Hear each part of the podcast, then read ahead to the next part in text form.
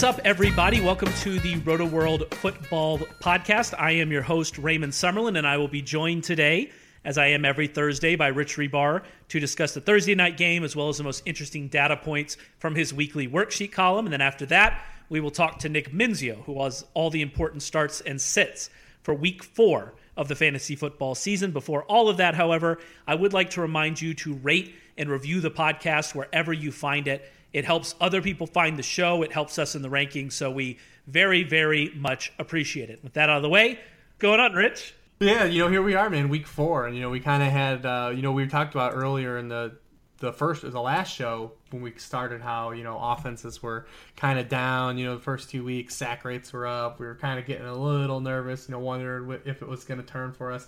And last week we had it, man. We finally you know had an offensive explosion. We had actual touchdowns. Red Zone Channel actually went to multiple games. You know, and couldn't get to games when touchdowns were happening. So you know, hopefully that we keep, get a lot more of that moving forward. You know, into week four. Uh, and you know, we start to you know we've got a real football team playing on Thursday. You know, for the first time. You know. To start the season, you know, the, the, Green Bay Packers.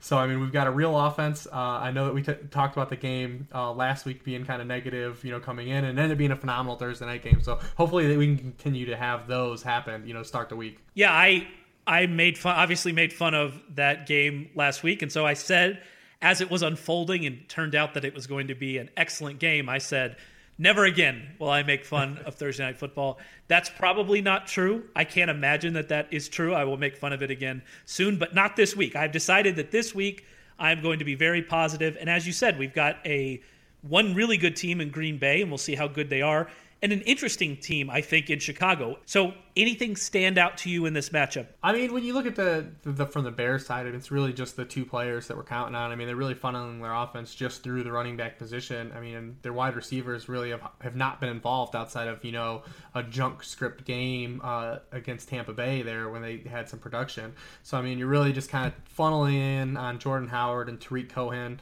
Uh, Howard came back, you know, in a week where it didn't even look like he was going to play, really be 100%, you know, with that shoulder injury, and, you know, kind of really just lit up the Steelers. I mean, he had a touch on 68% of his snaps last week. It was the highest uh, for his career in a game. I mean, will they be able to have con- control a game script like that uh, in most weeks? Probably not. Uh, but they're going to give, you know, Howard as many touches as he can while the game script allows most weeks. Uh, and you know Cohen has really just been as electric, and you know we, we hate to make keep just rehashing the, the Darren Sproles comp and RIP Darren Sproles.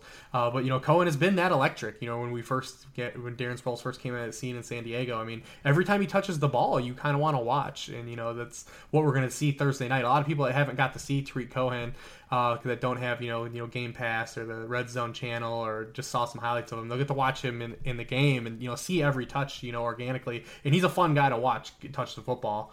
Uh, so I mean, we'll have those two guys, and the Packers offense is always the Packers offense. I mean, Aaron Rodgers is yeah. We we saw that game on uh, you know the Sunday evening, the afternoon game that Tony Romo had, and God bless Tony Romo for joining, you know, deciding to retire and, and not join the Houston Texans or whatever team he was considering because he's he's a godsend in the booth. Uh, but you know the Packers uh, always entertaining. Even these, even when they don't have like a, a, full complementary of players like they haven't had this season on offense like Rodgers finds a way and uh, you know he's going to be able to be a guy that we can count on every week to, to give us you know at least entertaining portion of football you know just through his play uh, you know give us excitement no matter what. Yeah, and I think that going back to Tarik Cohen, first of all, that overtime run that probably should have been a touchdown wasn't a touchdown that that play was exceptional. He had a couple other runs in that game that were just unbelievable. That guy is unbelievable. And and like you said, you know, Jordan Howard, he had his, he came back and everybody's excited about that and I'm you know, I'm back on board this week. But what happens when this game script gets out of hand? If it gets out of hand, you know, he played just 48% of the snaps when they were blown out by the Bucs. If that happens again, you know, how are we going to see Jordan Howard? What is going to happen? I think mm-hmm. Jordan Howard of this group probably has the higher ceiling, or certainly has the higher ceiling. I think Cohen might end up being, you know, might end up being the more consistent play yeah. from week to week, and so it's going to be interesting to see how that plays out. And you know, Kyle Long's back. Josh Sitton was getting in limited work this week. We might actually get to see the offensive line we thought. It's not so far fetched to believe that the Bears are going to be able to execute what they want to execute, mm-hmm. which is to control the ball, control the clock, play good defense, and you know, kind of win that way. So I'm I'm really interested to see how that works out. On the Packers, I mean, we know what Ty Montgomery's going to do. He's averaging almost 20 touches a game. Hasn't been great. The Bears have been pretty good against running backs, but you're not obviously you're not doing anything except starting Ty Montgomery at this point. In the Pack- Packers passing attack, you mentioned it. They haven't really been full strength at all this season yet. This is only going to be their second game in which Randall Cobb, we think Randall Cobb's going to play. Jordy Nelson and Davante Adams will all be there to play. And I mean, I, I guess we're assuming that they're going to play the whole game. So, how do you see that target share? How do you see that target split really working out? Yeah, in the first two games, really the matchups kind of lended themselves to Randall Cobb being really involved, and he was, you know, catching the 15 passes the first weeks. You know, Seattle was a game, a game that you know set up well to involve him because they defend the boundary receivers really well, and then Atlanta's a very similar team where you know Robert Alford and Desmond Trufant are on the outside.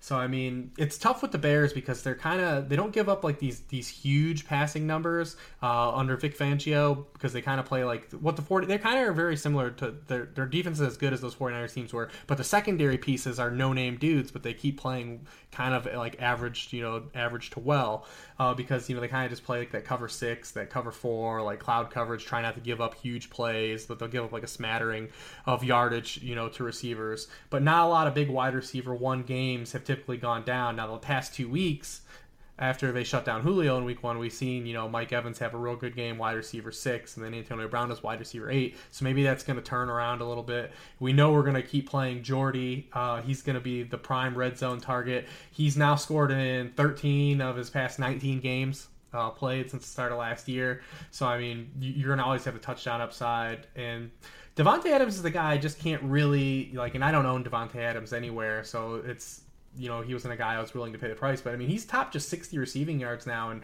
four of his past 12 games played. He just kind of lives off of, you know, being attached to Aaron Rodgers. And, you know, we can't really fade him because he's probably still going to flirt with double digit touchdowns. Um, but I feel like that he's like really the true third wheel in the passing game, but, you know, probably has more touchdown upside than Cobb. It's like if we can make Cobb and Adams one player, I really would like that. Yeah, I think that when, the reason you feel a lot better about his outlook whenever Cobb is mm-hmm. out is simply because you know that he's going to get that target, those targets. Now with Cobb back, you know we'll see what happens. He is dealing with the shoulder injury. We saw what that did to him. I'm interested in Martellus Bennett as well. I mean, he's the only Packer with more than 10 targets who's catching less than 60% of his opportunities. Aaron Rodgers is so good that his receiver catch rates are always very high. Hasn't been the case for Bennett, dropped a lot of passes, hasn't had a target yet in the red zone, which is a big surprise. Perhaps that changes this week, but aside from two big plays, Austin Hooper, the Bears have been pretty good against tight ends so far. They were above average against the position last year. So I'm I'm worried about Martellus Bennett. I think we're getting to a point here where where maybe Bennett, you know, is only a in good matchups kind of guy, and that's you know that's less than what I thought he was going to be early in, uh, before the season. Yeah, and I mean, if you look at the way the Packers have typically used the tight end, it was probably it was it was hard to find like a full allotment of targets for Martellus Bennett. You know, like it was it was really hard to see him like being a guy that was going to get you like a lot of reception based games to start the year. Um, you know, he's just a guy like we were hoping for more touchdown upside, like you said, being attached to Aaron Rodgers, and you know how he was last year. I mean, he wasn't a guy that caught a lot of passes last year, but was a guy that scored touchdowns, and that's really all we want at the tight end position. At least just give us some TDs because it's touchdown driven position. Like you said, he's got the most targets now in the whole NFL uh, without a red zone target. So I mean, we're waiting on it still. And like you said, it's not a great matchup. It's a short week. He hasn't really got going. But I mean, I think there are matchups down the road where we're going to want to see Martellus Bennett get involved. I mean, they still have the Saints on the schedule. We know they still got the Lions twice, uh, although one is week 17. We won't get that, uh, any piece of that. So, I mean, there are some times where we want to see this going because we want to get him into lineups when those matchups come around. Yeah, absolutely. I just, like you said, I really wish we were seeing more in the red zone, and maybe we will. Mm-hmm. We'll see what we'll see what happens this week. All right, let's move on to your worksheet column, which, as I hope you all know by now, is published every Wednesday on rotoworld.com. It's something you should read every week before you set your lineups. And I read it last week before before I set my lineups. I headed still headed into the weekend being very sure that Deshaun Watson was going to struggle in New England. And of course, he did the exact opposite, almost led the Texans to a win.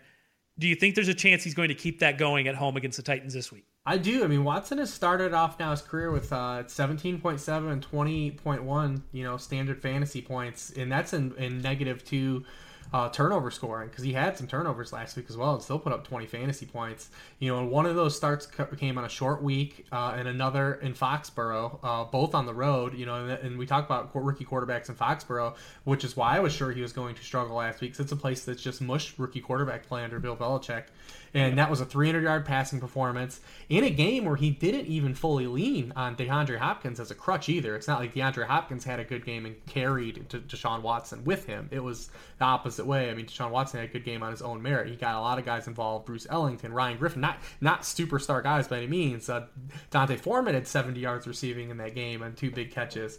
Uh, so this week he gets to make his first home start against the Tennessee defense. They've allowed two of the three quarterbacks they face to put up 18 plus points. They've also allowed the past two quarterbacks they faced to rush for over 25 yards. And while we may not know the true floor for Deshaun Watson, we know if you're to have me on, you know, we're all about that, that, that up, up, down, down, left, right, left, right, BA start. And Watson already has 18 fantasy points just on the ground through rushing uh, through two and a half games, which is the second most rushing points in the league already for the season uh, amongst quarterbacks. So I think that he's a guy that if you're in a real tough quarterback spot, and there are a lot of tough quarterback matchups this week, you might want to look for just a one week holdover, a guy that can probably get you a safe floor just through rushing, and then maybe the matchup itself, you know, going against Tennessee, you know, a guy that you can stream this week week. Yeah, I had him as one of my one of my top streamers in waiver wire this week, just for what you said, because you are probably going to be able to rely on a three or four point floor just based on the ground. And as we've seen with Tyrod Taylor, mm-hmm.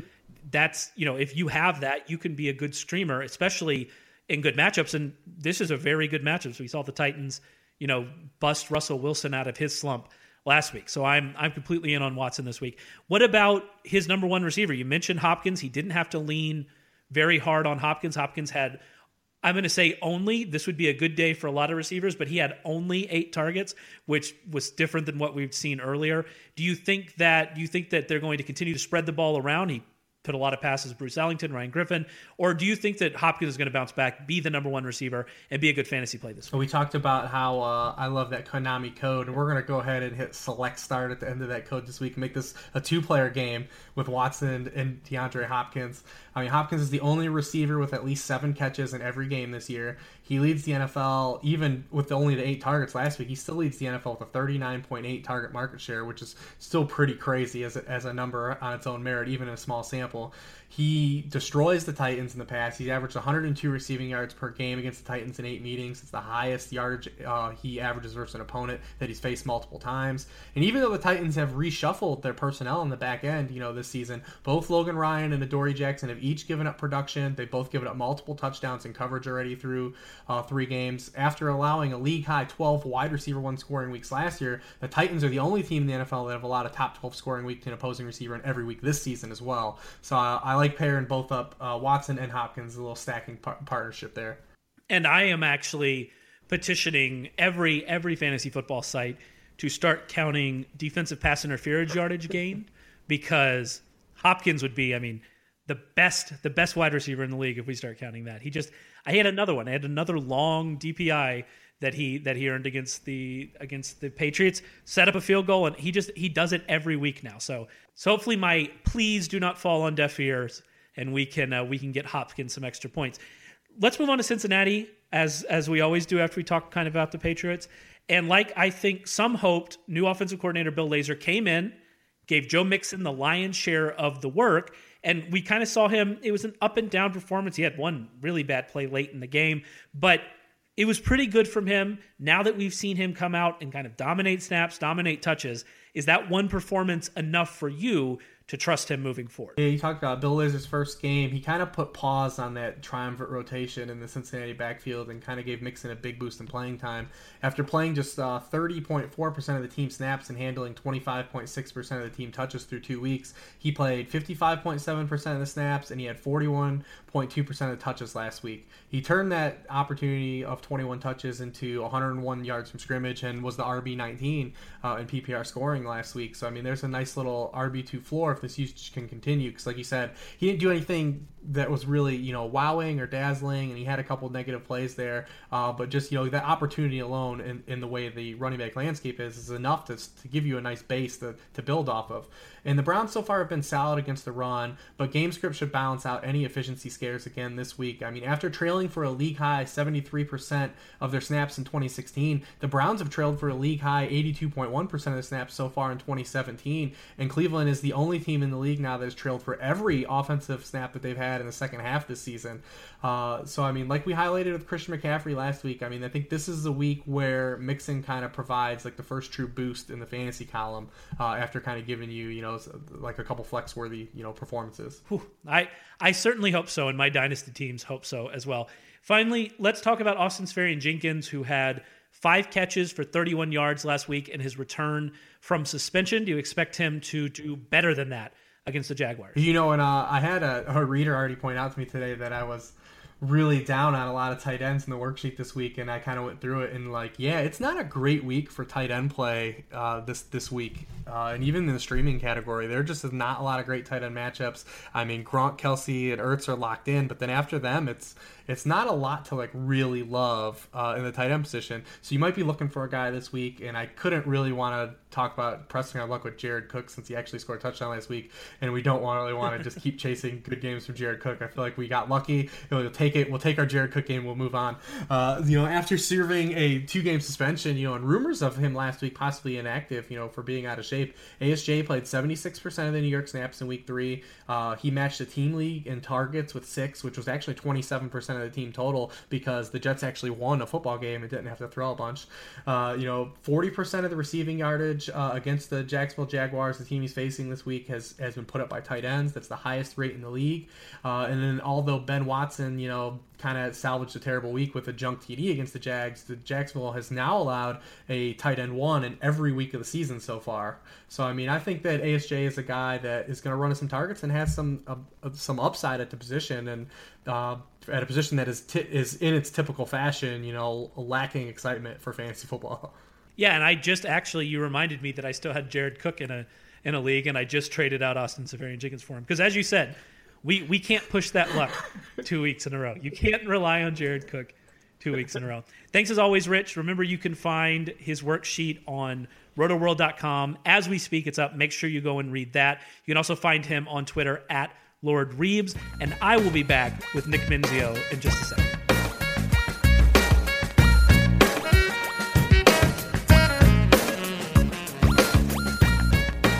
And we are back with Nick Mensio, who writes Stardom and Situm every week at rotoworld.com, which is up right now when you're listening to this podcast. So once you're done with us, go to rotoworld.com. Make sure you give it a read. What's going on, Nick? What's up, Ray?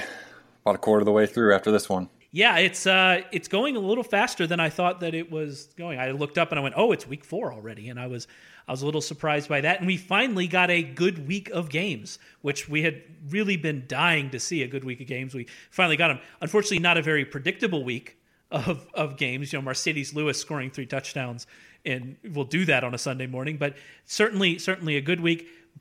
Hoping for another one this week, and we're going to get to your starts and sits, and we'll start with a double dip actually here because earlier in the podcast, Rich talked about liking Joe Mixon, which you also like Joe Mixon, which means I guess we should definitely play Joe Mixon this week. So why are you on board? Yeah, I mean it's not hard. It's it's not hard to like him this week. Uh, he played 55.7% of the snaps in Bill Lazor's first game as OC, and that came after Mixon played only 36.1% and 25% in weeks one and two, respectively. His touch total also came up from, up to 21 from 11 and 10 the first two weeks. So I think he's up to RB2 status. Lazor's definitely scheming the ball to him and AJ Green. And I mean, the offense is going to run through those guys now. Quick hit offense, get the ball out quick, get it to your playmakers. And this matchup against the Browns doesn't really scare me too much, even though the Browns have handled running backs pretty well in yards per carry average. But Terrance West scored a touchdown two weeks ago, Frank Gore last week. So I like Mixon this week a lot. Yeah, the only thing that worries me is the Browns have been surprisingly good against the run. But like you said, I'm not I'm not really that scared of this matchup. All right, let's move on to another guy you like, Devin Funchess. You know, it sounds like Kelvin Benjamin may play. He didn't practice on Wednesday, but he was in pad, so we'll see what happens there. But you're still on Funchess. Why? Yeah, I mean, even if Benjamin plays, I think the, the Panthers are just going to have to throw the ball a ton. They're nine point underdogs, uh, way up in pace. They're the 26th paced offense right now, and the Patriots are first. So the Patriots really could dictate the, dictate the pace in this one, which could lead to more plays for Carolina. And then with Greg Olsen out of the lineup, Funchess saw 10 targets last week. Didn't do a whole lot with them, catching four of them for 58 yards, no touchdowns, but the volume's there. And then if Benjamin sits, obviously, I think he could Funchess could see even more targets. So even if Benjamin's in lineup, I still like Funchess as a wide receiver three, four flex play, somewhere around there. I'm, not expecting a whole lot, but I definitely would consider him for lineups. Yeah, like you said, matchup is great. The Patriots have been shockingly bad on defense so far. The targets should be there. I don't think that Funchess is very good necessarily, but when you get that kind of opportunity, it's going to work out, especially especially if Benjamin sits.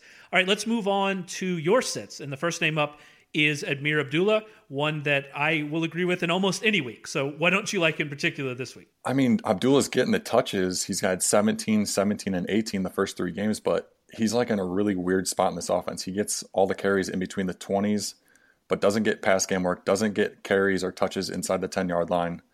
Uh, I mean, it's hard to score fantasy points when you don't score touchdowns or catch passes, especially in PPR formats, standard formats, everything. So I just don't like this matchup against the Vikings, who are only allowing 3.1 yards per carry to running backs, and they're the only team that haven't allowed a touchdown to to the position either. So it's just a bad matchup all around for Abdullah. And then Linval Joseph's return to health inside for the Vikings has just has just been huge for that run defense. Yeah, and like you said, he hasn't touched the ball inside the red zone in the last two weeks. It, if that's not going to happen, if he's not going to get touchdowns, it's difficult to see the upside. He's gone over 100 total yards in a game once in his career. I don't think he's ever done it. He's never had 100 yards rushing. He did have a long catch. He kind of got involved in the passing game last week, but that's mostly going to be theoretic. I just I don't see the upside. I don't see the upside here. And like you said, the matchup is bad. So the downside, you know, the downside might be pretty low. So I agree with you for sure on that one. And finally, we talk about another guy in this game, Kyle Rudolph, who has had a a very rough start to the season, and it sounds like you expect that to continue. Yeah, I was pretty low on Rudolph over the summer as well because I knew Stefon Diggs and Adam Thielen were healthy. Dalvin Cook was drafted, which who offers much more in the pass game than Adrian Peterson and Matt Asiata ever did. So that's just going to take away targets from Rudolph as well. So he's 28th at the position in targets per game at tight end, seeing fewer, fewer looks than guys like George Kittle, Stephen Anderson, Seth DeValve, I mean, Rudolph isn't getting any looks in the scoring area. He's blocking more. I mean, when everyone's healthy, he's just there's just not a lot to go around in Minnesota. So, and they're getting the ball in the hands of their playmakers more. So, I just don't like the spot at all for Rudolph. Yeah, and I mean, it's not even a terrible matchup against Detroit, who you know they'll get Jarrad Davis back probably this week, but still, you don't you're not scared of their linebackers at all. But I mean, just not getting the targets. He had two targets last week against the Bucs. A Bucs team which by the way like was decimated by injury at linebacker. And so you you would expect him to be involved just wasn't there. I'm on board. I, I think Kyle Rudolph has to definitely be downgraded at this point. All right, thanks as always Nick. Remember you can follow Nick on Twitter at Nick Mensio. You can also follow Rich on Twitter at Lord Reebs. I'm on Twitter at RM Summerlin. Do not forget to rate and review wherever you find the podcast. We very much appreciate it. And we will talk to you next week.